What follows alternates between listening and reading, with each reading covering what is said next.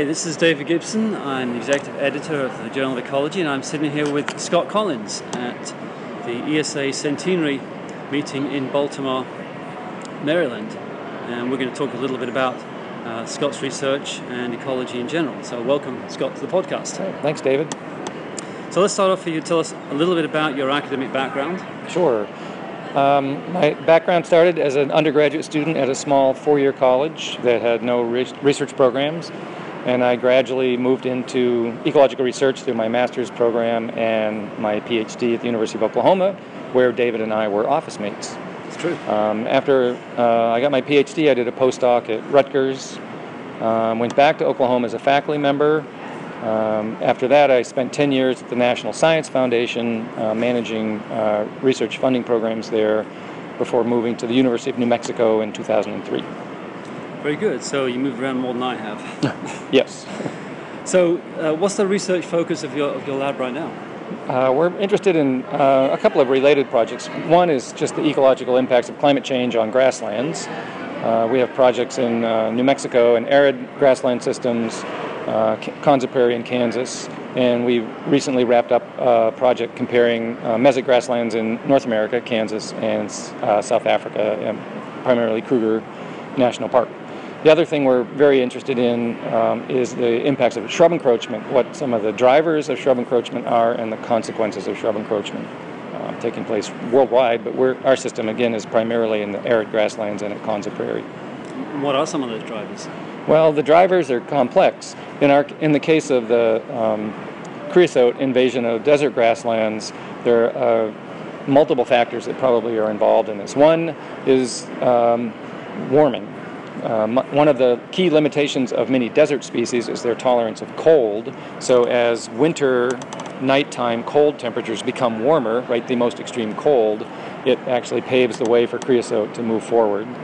Um, there have to be particular climate conditions that stimulate the germination of creosote seedlings, and then there have to be conditions that reduce those seed, the competition between those seedlings and grasses, such as grazing or drought.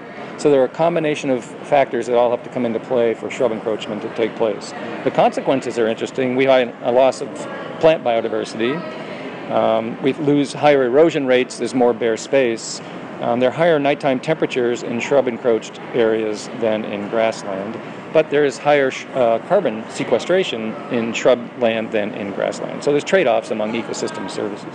So most, most systems, it's pretty complicated. So do you think some of those drivers, those interactions, vary in different grass grassland shrublands across the world? Yeah, um, certainly the drivers of shrub encroachment are quite variable. Where grazing can have a very strong effect in other parts of the southwestern U.S. or southern Great Plains. Uh, and perhaps and there's fire grazing interactions certainly in, in uh, savanna grassland systems and ecotones that are probably more important than say warming in those conditions. Yes. Okay, very interesting.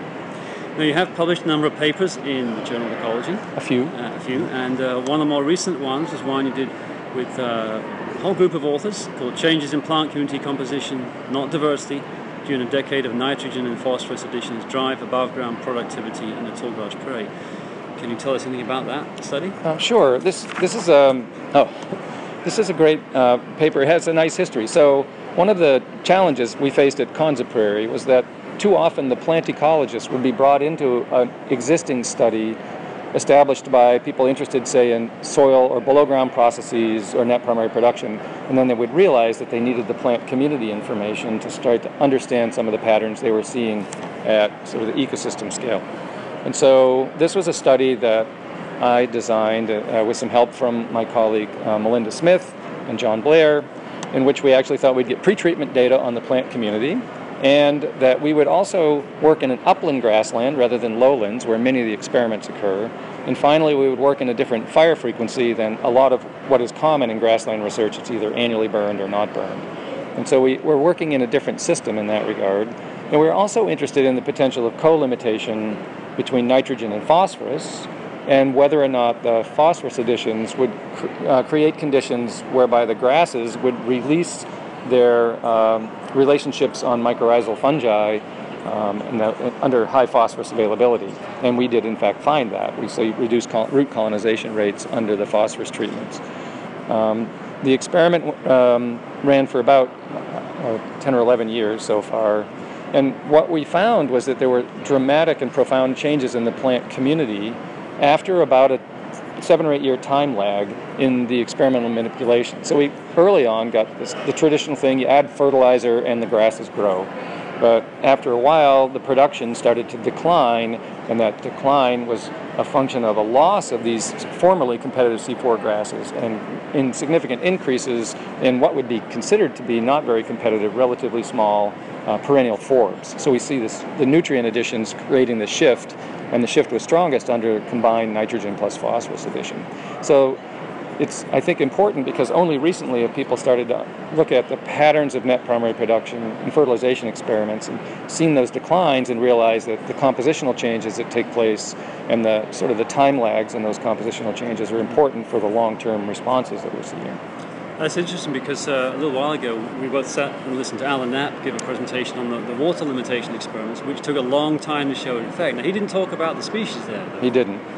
Um, but he could have. he and, could have, um, so um, we published a paper in Functional Ecology, another BES journal, uh, on uh, community response and functional type response to that long-term water treatment, where the, ma- the, the really cool thing about the watering was that the change that took place in the composition was within the same dominant functional group.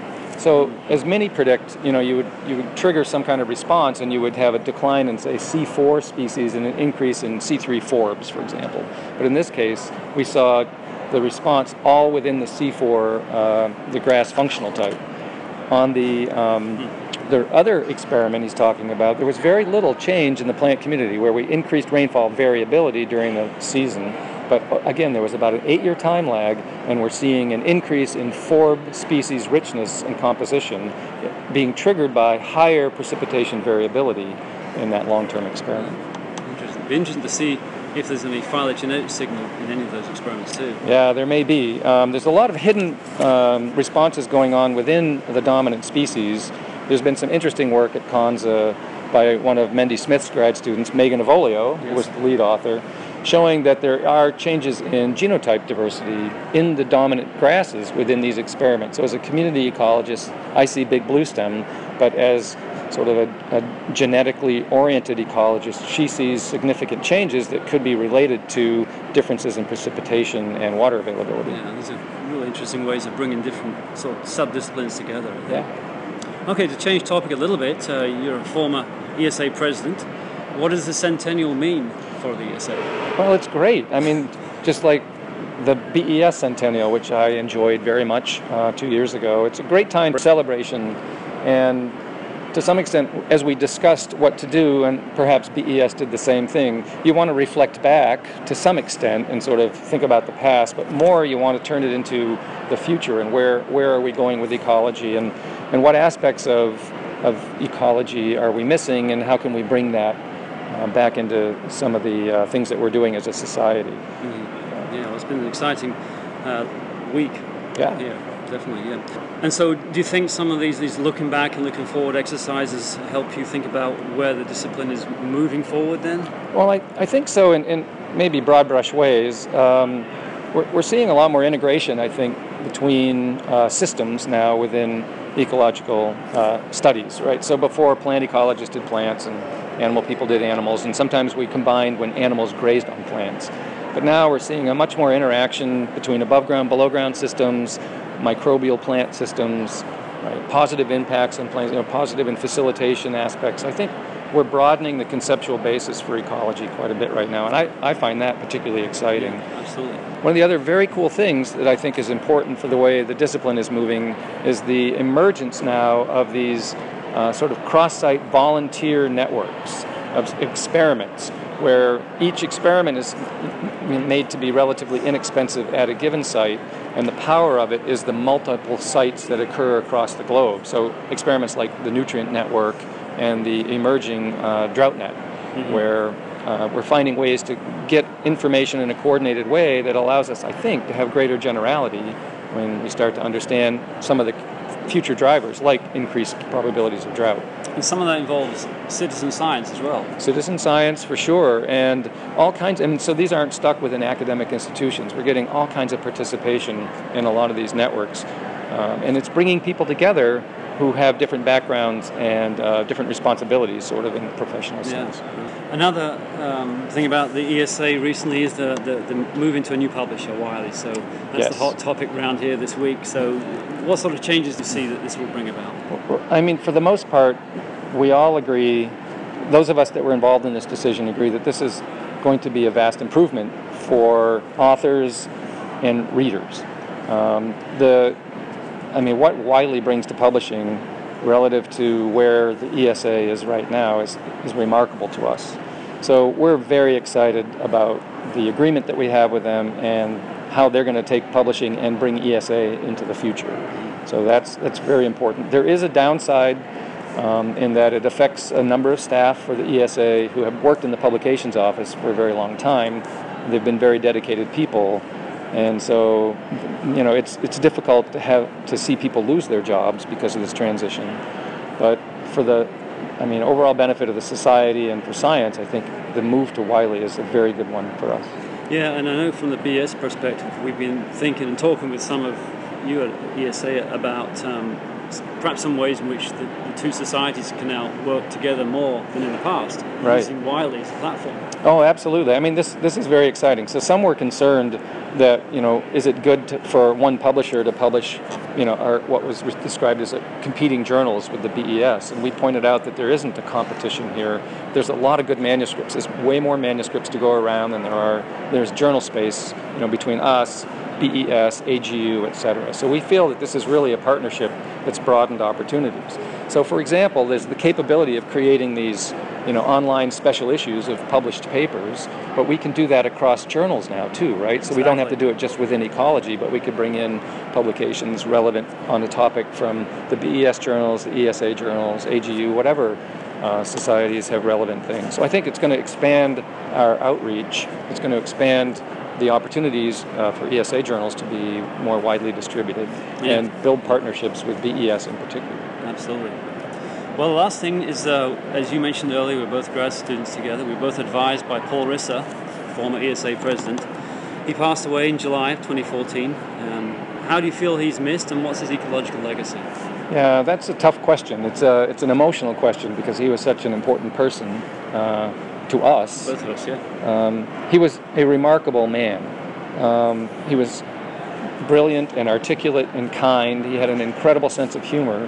But what most people talk about with Risser was his ability to synthesize information on the fly. And there aren't many people that can do it as well as he did, and in the same time, not take the credit for it. So he would synthesize something that we were all not quite right about, and he would pull it together, get it right, and say, what I'm hearing from the group is this." And so he he shared the credit, and uh, he was an amazing human being for that. He had a great legacy as an ecologist, and even as he moved up in administration and became president of Miami University and Oregon State University, he was still writing papers. He Yes. had paper in bioscience when he was president at Miami University. So he was a, a scholar all his life and a very generous human being. And I, I think a lot of people miss him. Yeah, there aren't many people around like him. Well, thank you very much. Is there anything else you'd like to add at this point? Uh, no, it's just it's a great time and looking forward to far more interactions between ESA and BES. All right. Thank you very much. All right, thanks.